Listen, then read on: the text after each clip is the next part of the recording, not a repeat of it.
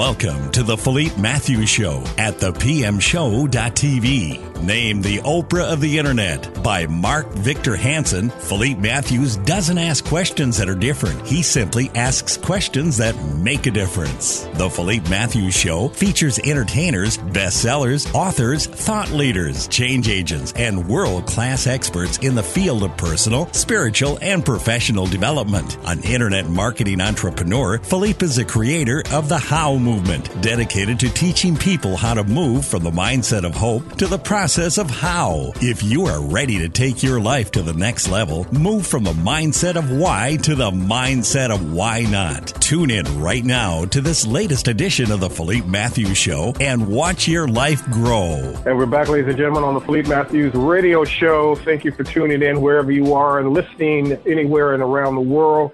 I've got a major, major scientist on the show with me today, a, a leading world thinker, uh, Gleb Tsipursky. Uh, his primary vocation is helping people, organizations, and, and our society as a whole avoid disaster through science based decision making and emotional and social intelligence. So, we got a lot to talk about to unpack that. His expertise comes from being a scholar specializing in wise decision making, emotional and social intelligence, goal achievement, meaning and purpose, mental health and emotional well being, altruism, and he's also a professor at Ohio State. Gleb, or Dr. Gleb, Dr. Professor, Professor Gleb, how are you, my friend? Thank you so much, Philippe. I really appreciate that introduction. Very generous of you. And just Gleb, just Gleb is fine. That's all right, Gleb. That would be great. But I, I, you know, when I, I got your I got your information and I saw it and I was like, wow, how do you how do you use science to set goals. I didn't even, you know, that's something that most people don't even think about. But I also thought about how accurate it would be to manifesting your goals, to actually achieving your goals by using science. Where did this come from, my friend? Sure. So there's actually quite a bit of research on goal setting within scientific settings, especially within psychology, behavioral economics. So research on how the human brain actually works and as opposed to how we would like it to work. you know, we'd like to think that just by imagining that uh, uh, a, a thing that we can actually achieve the thing, but it's actually quite a bit more complex than that. We have to understand what our goals and motivations are. We have to understand mm-hmm. what we care about, and how to manage our own thoughts, feelings, and behaviors. Because the only thing in life we can really control the only thing in life we can control is our thoughts, feelings, and behaviors. Mm-hmm. We can't control the outside world. We can't control other people. We can't control the environment. We can only control how we respond to these things. Sure. So it's all at the heart is knowing our minds, knowing who we are, our thoughts, feelings, and emotions and behaviors, and how to change them to achieve our goals. So the science of goal setting is figuring out our values – what we actually care about as opposed to what we often lie to ourselves that we care about, mm-hmm. and then making sure that we can use our reason and logic to achieve those goals. So it's a combination of emotions and reason. So using emotions to shape our values and motivate us, and using reason, logic to figure out the best ways of getting there. That's a very wow. broad overview, and we can talk about that in more depth, but that's what it's about.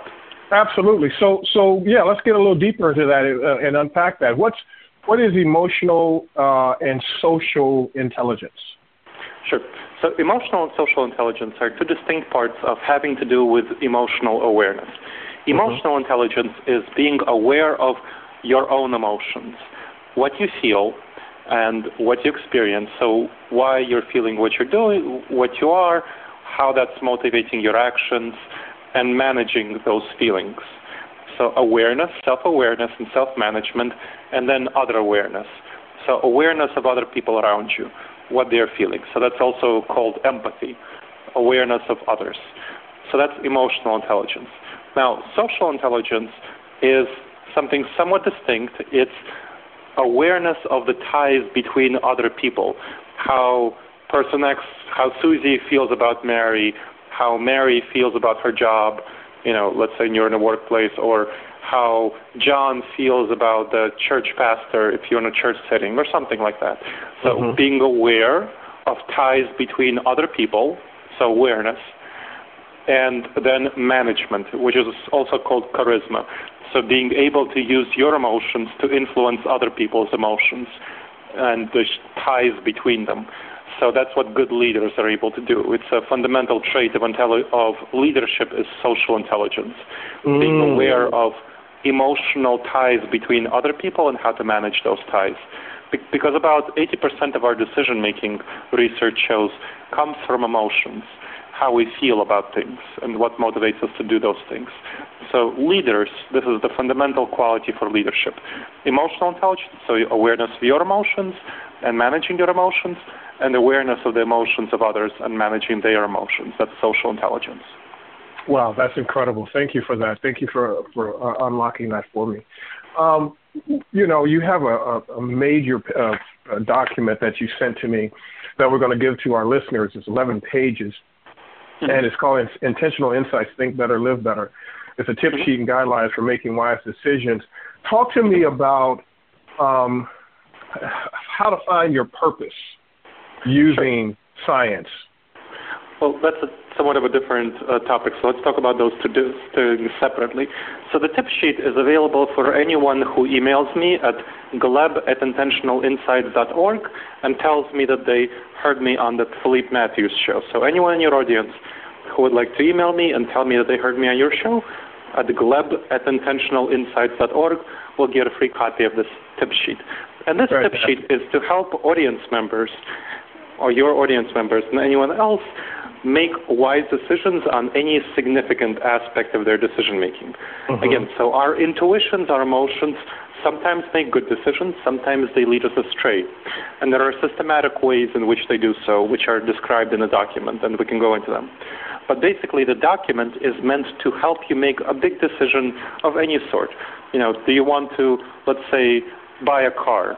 And then which of these cars do you want to buy? So, an ordinary person, you know, which of these cars do you want to buy? How do you make a choice between them? It can be overwhelming. And the sheet is meant to help you make that choice among a number of overwhelming options that considers both your emotions and your reasoning and your logic. Or let's say you're a business leader and you're choosing who to collaborate, which supplier to work with among, let's say you have five potential suppliers. So I do a lot of consulting for business leaders and nonprofits as well on the, these sorts of topics. How do you make a choice between five suppliers who you want to work with uh, that have a number of characteristics that are important to you? Timeliness, cost, and so on. Reputation. You can use the same tip sheet to make a choice among these suppliers. Mm-hmm. That's the purpose wow. of the tip sheet. It's almost like algorithmic mathematics. I mean, there were some things in there that it, it's it's pretty darn accurate. I've done some, and it's pretty darn good. I really, uh, it's it's it's fascinating uh, how how you came uh, up with this. There are some words, or not words, but terminology in the in the document that I want you to unpack for us. Um, because it might be a little intimidating for those who have never seen it before, mm-hmm. uh, such as myself. Um, multiple multiple attribute attribute utility theory. What is that? Mm. Sure. So those words are there mainly for people who know about these things and want to delve into them in more depth. So it's you don't need to understand the you know the words that are links in the document to those words for people who want to explore them in more depth. So multiple attribute utility theory is the science of making decisions among it's the, the approach of making decisions among options with multiple attributes. So let's go to a supplier. This is something that, or uh, let's uh, let's uh, go to something I'm working with right now. There's um, one of my clients is working to choose some speakers for her association. Mm-hmm. You know, so an association choosing speakers. Now there are a number of traits that speakers have. They have cost, they have expertise, they have experience, uh, they have knowledge of the client base, they have demographics, so they want a certain diversity characteristics. And uh, all of these are quite different. So there are multiple attributes. That's the multiple attribute utility theory. So there are multiple attributes, and each of them have certain relevance. You know, how much cost would you trade off for somebody with better expertise and reputation, experience, and diversity?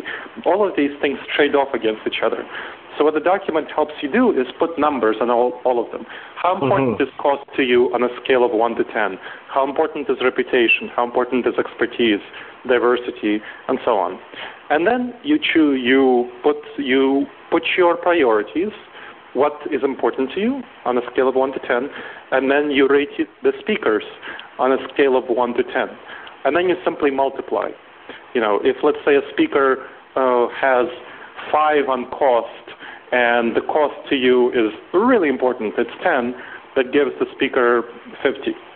Mm-hmm. And then for each, for each of these, you would multiply them out, and by doing so, you would get a final number for each of them that gives you a pretty good reading on how good that option is for you. You can do the same thing for cars. You can do the same thing for an employee you want to hire. You can do the same thing for, you know, if you want to choose a favorite brand of breakfast cereal, you know, how important that is for you. Uh, because that's a, a significant decision because you'll keep eating that breakfast cereal every day of your life, you know. So something like that. Anything that you want to make a significant choice on, that's a really good approach. Wow, it really is. This is amazing. There's some other links in here too uh, uh, in terminology. Status quo bias, what is that? Yep. Status quo bias is our tendency to want to settle for what we have right now rather than choose a, something that's going to be actually better for us but will require us to make an effort to do so. I'll give you an example. Most of us don't like going to the dentist. you know, that's not a pleasant thing for us, you know, but when our tooth hurts, we have a choice. We can keep bearing this pain, keep bearing it and bearing it and bearing it and bearing it, or choose to take uh, more intense pain by going to the dentist and getting our tooth drilled or something or taken out. So intense pain, but we'll have no pain later. And there are some folks who just, you know, don't go to the dentist because they're like, you know, it's it's not worth the short-term pain. But mm-hmm. overall, they don't realize that the added up pain from this short-term, everyday they experience, their tooth hurting, is going to be quite a bit larger than the one-time cost of going to the dentist the, in terms of pain. So this is the concept of status quo bias, that we are biased toward the status quo by failing to intuitively recognize the overall amount of costs that we're paying. And that's something that causes us to get stuck in ruts, you know, stay in a job that's not a good fit for us, in a relationship that's not a good fit for us, and so on, because of the efforts of leaving the relationship, finding a new job, and, you know, it, same thing in so many ways. Uh, this is amazing. There's actually a, a, quite a few biases that that you uh, outline uh, in this uh, uh, work. Confirmation bias. What is that? Attentional bias, uh, overconfidence bias, optimism bias, pessimism bias. Can you uh, unpack those just a little bit? Of course. So let's go one by one. Uh, you said, what was the first one you said? The first one was uh, confirmation bias. Confirmation bias, right. So confirmation bias is a bias where we tend to, for people who have strong beliefs about a topic, they tend to let those beliefs cloud their experiences. Mm. For example, let's talk about the business world. If someone in the business world has a strong attachment to a certain project, let's say they launch this project uh, and they really think it's a great project and they're proud of their project, but it's really not getting them the money that they wanted. Now, other people are, if other people out from an outside perspective can be like, hey, why are you keeping investing, you know, good money after bad? Why are you keeping mm-hmm. throwing money after the project that's not a good thing for you anymore? But that person is still really attached to the project. They're like, well, it's my baby. I built it. I created it. How mm-hmm. can I not keep doing it? Well, that's how many people go bankrupt because they keep, you know, throwing money, good money after bad, into a project that's not worthwhile. The same thing in a relationship. If people keep believing that this person is good for them and they don't see the signs, the evidence of that person being harmful for them. And uh, confirmation bias often works in politics as well. So when strong political ideologues on the left or the right would tend to deny when their favorite political figures are misbehaving or lying or deceiving or doing something bad and proper. You know, there were many people who, when Hillary Clinton said that, oh, landed in Bosnia under sniper fire who are denying that this actually happened, or when uh, Trump right now is tweeting about him being wiretapped by the Obama administration without any evidence, and the FBI is coming out and saying, no, this didn't happen. There are people who are denying that Trump is uh, saying things that have no evidence mm, in mm-hmm. So this is what uh, confirmation bias is like. So what is it, uh, attentional uh, bias? Attentional bias, uh, great question. So attentional bias is a bias where in events that happened in the past tend to strongly weigh our current perceptions. One famous example is plane flights. So people are much more afraid of flying in airplanes than they are of driving in cars. And many people, when they have a choice, let's say, you know, a four-hour trip, a four-hour car trip somewhere, they would choose a car over an airplane because they're afraid for their safety. Well, statistics actually show that you're much, much less likely, hundreds of times less likely to die in a plane accident than in a car accident. But plane accidents are big and spectacular, whereas car accidents are small and not spectacular. Plane accidents tend to be reported on widely, and we have them in the news. So whenever they happen, they draw our attention, and we tend to develop this image. Our emotions tend to develop this image. That's one of our ways our gut leads us astray. They tend to develop this negative image of, oh, this airplane, it's bad, you know, disaster. In reality, cars are much less safe than airplanes. So people are, I talk about this often, people are much better off actually taking planes and taking cars on trips where they can afford to take either but uh, they, people who fear for their safety are doing so irrationally. They're harming themselves. In other words, they're making themselves less safe by taking planes. Wow, this is incredible. Um, pessim- uh, optimism uh, versus pessimism bias. Sure. So these are this uh, is a bias that depends on people's personality. Some people tend to be intuitively optimistic. I am such a person, so I tend to be optimistic and so this causes me to, when I don't watch out for it, so just intuitively, I tend to make bad decisions because I'm optimistic. I tend to okay. not think about when things I say might be misinterpreted by others. I mm-hmm. tend to, and I have to really catch and watch myself when I'm, you know, uh, when I'm too optimistic. When I write emails and things I say lightly, um, you know, when I make a joke in an email and or in a phone conversation or something like that, people sometimes misinterpret. They're not as charitable as I would hope they would be, or things take more money or more time than I intuitively assume because I'm more optimistic than I should be, and this is something I have to watch out for, and I do mm-hmm. because I know this about myself. Many people don't.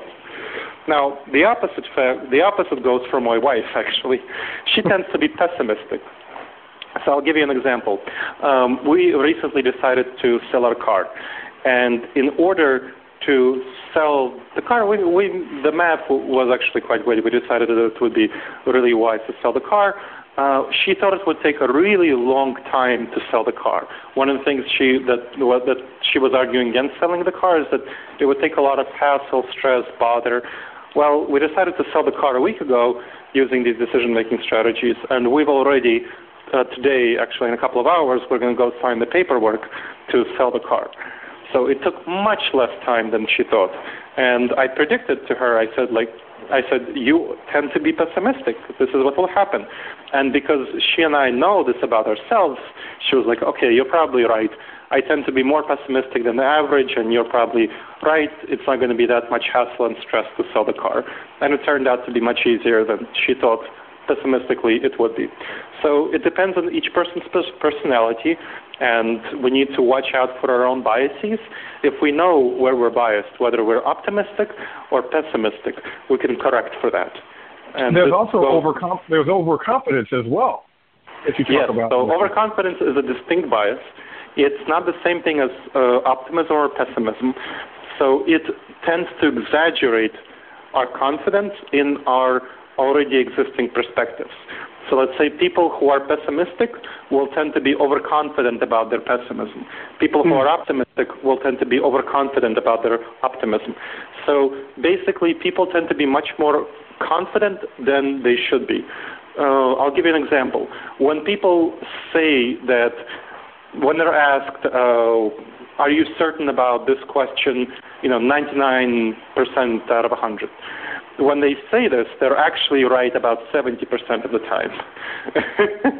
wow. So they think they're right 99 out of 100 to 99% of the time. They think they're right 70% of the time. Mm-hmm. Now, this is a really serious issue because it, it, it means that people are making mistakes much more often than they think they are. Mm-hmm. So we mm-hmm. should, I am, and everyone else should be. This is something that plagues everyone. We should be much less confident in our estimates than we are. Things mm-hmm. will most likely not go nearly as um, in, in the way that we envision. So we should be much less confident than we assume. You also talk about the halo and horns effect. What is that? Yeah, so that's one of the fascinating biases where we tend to associate positive or negative emotions with someone because uh, a single aspect of their personality and then spread it to all of their personality. I'll give you an example in business settings. So uh, I do, like I mentioned, I do a lot of consulting. One of the things I consult on is HR, hiring practices. And people who hire, they tend to, when they do interviews, they see, let's say, they see somebody who is physically attractive to them, men or women. They let this physical attractiveness color the rest of their perceptions. Mm. This has been studied throughout. This is absolutely the case that they let their physical attractiveness color their perceptions and give them higher scores on things completely unrelated to physical attractiveness. Let's say aptitude at uh, communication or uh, ability to uh, do database programming or something like that. They get higher scores without any reason for it. And people who are not considered physically attractive, let's say in our society obesity is considered not physically attractive, people who are obese will tend to get lesser scores on other things despite the lack of any reason for it. The same thing for people who are tall and short. I'm sorry for you short people. I'm tall myself. but uh, you know, short people will get lesser scores than tall people without any justification for it. So I'm happy to be six uh, six one. You know, I'm happy about that. I mean, I I get un, undue and unfair advantage. I don't sure. mind taking, you know, I would prefer that it wasn't the case in our society, but I don't mind taking advantage of the advantage I do get. So I'm six three, so we're in the same. We're we have the same by we have the same. Uh, well, there you go. You, you, have a bit yeah. more of an advantage than I do. Just a slight, just by two inches. It's not much. um, it it actually matters. There are, uh, you know, every inch actually. There's been research showing that an inch in height is correlated with a certain uh, increased income. so it wow. actually does matter. Yes. I definitely got to sign that uh, uh, paper. Uh, I definitely have to read that. Now, uh, you talk about uh, making your choice and sticking with it and checking your gut. And you talk mm-hmm. about the power of pre-commitment after you have done all of the work. Talk mm-hmm. to us about that because a lot of people have a difficult time getting past go, even if they have a green light uh, and they've done this work, but they're not. They don't have that pre-commitment. Talk to us about the importance of that. Sure. So pre-commitment is a really interesting strategy, and I'll give you an interesting study that was done. There was a study that was done where uh, people, study participants were given they were allowed to choose uh, two photographs of themselves, like really professionally made photographs, and they were given the option of two, no, I'm sorry, sorry portraits, two portraits done themselves in different styles. And one group was allowed to choose either of the portraits at the moment they were finished. Another group was allowed to uh, wait and pick among those two portraits for two days and have both portraits in their apartment. Well, the group that was that chose the portraits immediately was quite a bit happier with their choice than the group that was that had the portraits in their apartment for two days and was able to compare and study every aspect of them. That seems mm-hmm. very counterintuitive. You know, why would you be less uh, happy with your choice if you have more time to make the choice and kind of stick with it? Well, it turned out that these emotions, these negative emotions associated with making the choice, swaying between one choice and the other, caused people a great deal of stress and unhappiness. Mm-hmm. That's one aspect of the research. Another aspect of research shows that when we have more than one option, we are much less likely to be motivated to pursue one of the options. So uh, many people might have heard the famous story of uh, a general who, when his army crossed the river, ordered the boats burned behind him. And so the army was much more motivated to fight after the boats were burned because they had no option of retreat. So people are both much more motivated to pursue anything that they committed to if they don't have any other options, and they feel much better. So they're more happy and more motivated if they don't have an option. I'll give you an example that my wife used uh, in, when starting her own business, Intentional Insights, the nonprofit that I run with her. At intentionalinsights.org. She was at the same time when the, we were starting up the nonprofit, she had her own business, consulting business and nonprofit management.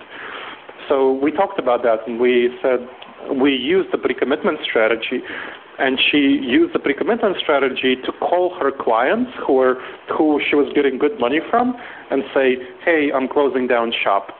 Sorry, I'm putting my efforts into this new business." And mm. she hmm. had much more energy and much more time to spend in this business and was much more motivated to make the nonprofit that she and I run succeed because of this. So it's a very effective strategy to pre-commit to something and not leave yourself other options.